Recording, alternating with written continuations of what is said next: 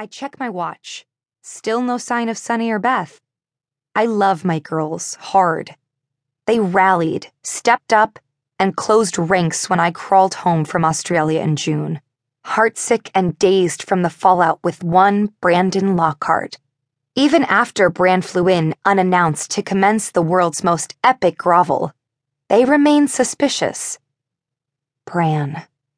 My heart kicks into fifth gear, like it always does, responding to the mere thought of his name. Tingles zing through my spine as I cover my mouth to hide my secret smile. Tonight, at 31,000 feet, I'll cross the international date line. Bran waits for me in Tomorrowland. Here's my golden opportunity to rebuild a life nearly torn from the hinges by stupid fucking obsessive compulsive disorder. I'm getting better, and I'll only grow stronger. The next few months are organized around two major goals. One, give Bran every ounce of my giddy, dizzy love. And two, finish my senior thesis and graduate. My UCSC advisor approved my oral history project, and a professor at the University of Tasmania agreed to supervise. Once that baby's done and dusted, our future waits, ready to shine. Everything's going to be okay, I whisper to Pippa, as if she's listening. Either way, the words taste sweet. Knock knock! Hey, who's the creeper out front? Sunny breezes into the hollow void. Once upon a time, a disorderly foyer brimming with Dad's surfboards. She stops short and stares. Holy demolition, Batman! Your house! Beth enters, half a step behind, and slides up her Ray-Bans. You're doing okay? Yeah, I guess so. My throat squeezes, making the next words difficult. Looks pretty crazy, though, right? Change even for the best reasons, is still effing scary.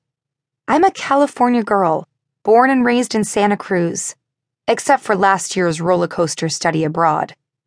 When I cruise around town, people here know my name. And all the hoary, gory details of my family's slow disintegration. In Australia, any personal details I share will be of my choosing. There's a certain freedom in anonymity. How many people are given a blank canvas?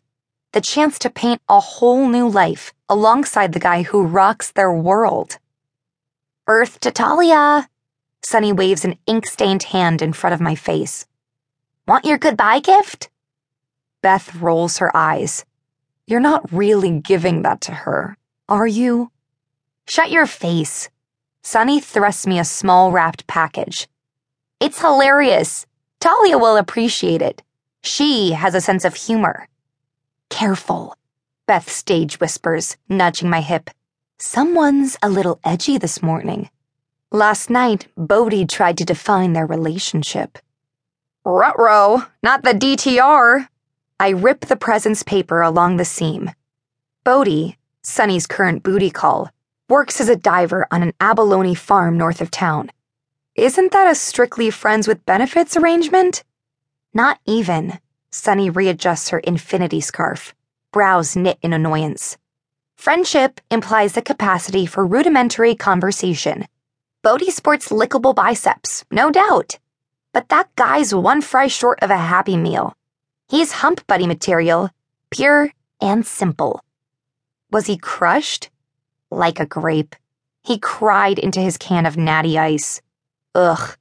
Poor guy. Don't mock him. Beth is a whopping whole year older and seems to find life purpose in playing the mature, responsible role. Pippa used to be the exact same way. When our trio was a foursome. He made me hitch home at 3 a.m. I swear, I'm off, guys. For reals, yo. Sunny opens her baby blues extra wide as if to prove she really means this oft repeated phrase. Yeah, right. Until when? Next Tuesday? Beth fires back. These two bicker worse than an old married couple. But Beth has a point. Sunny breaks hearts up and down the coast. You could almost call it a hobby.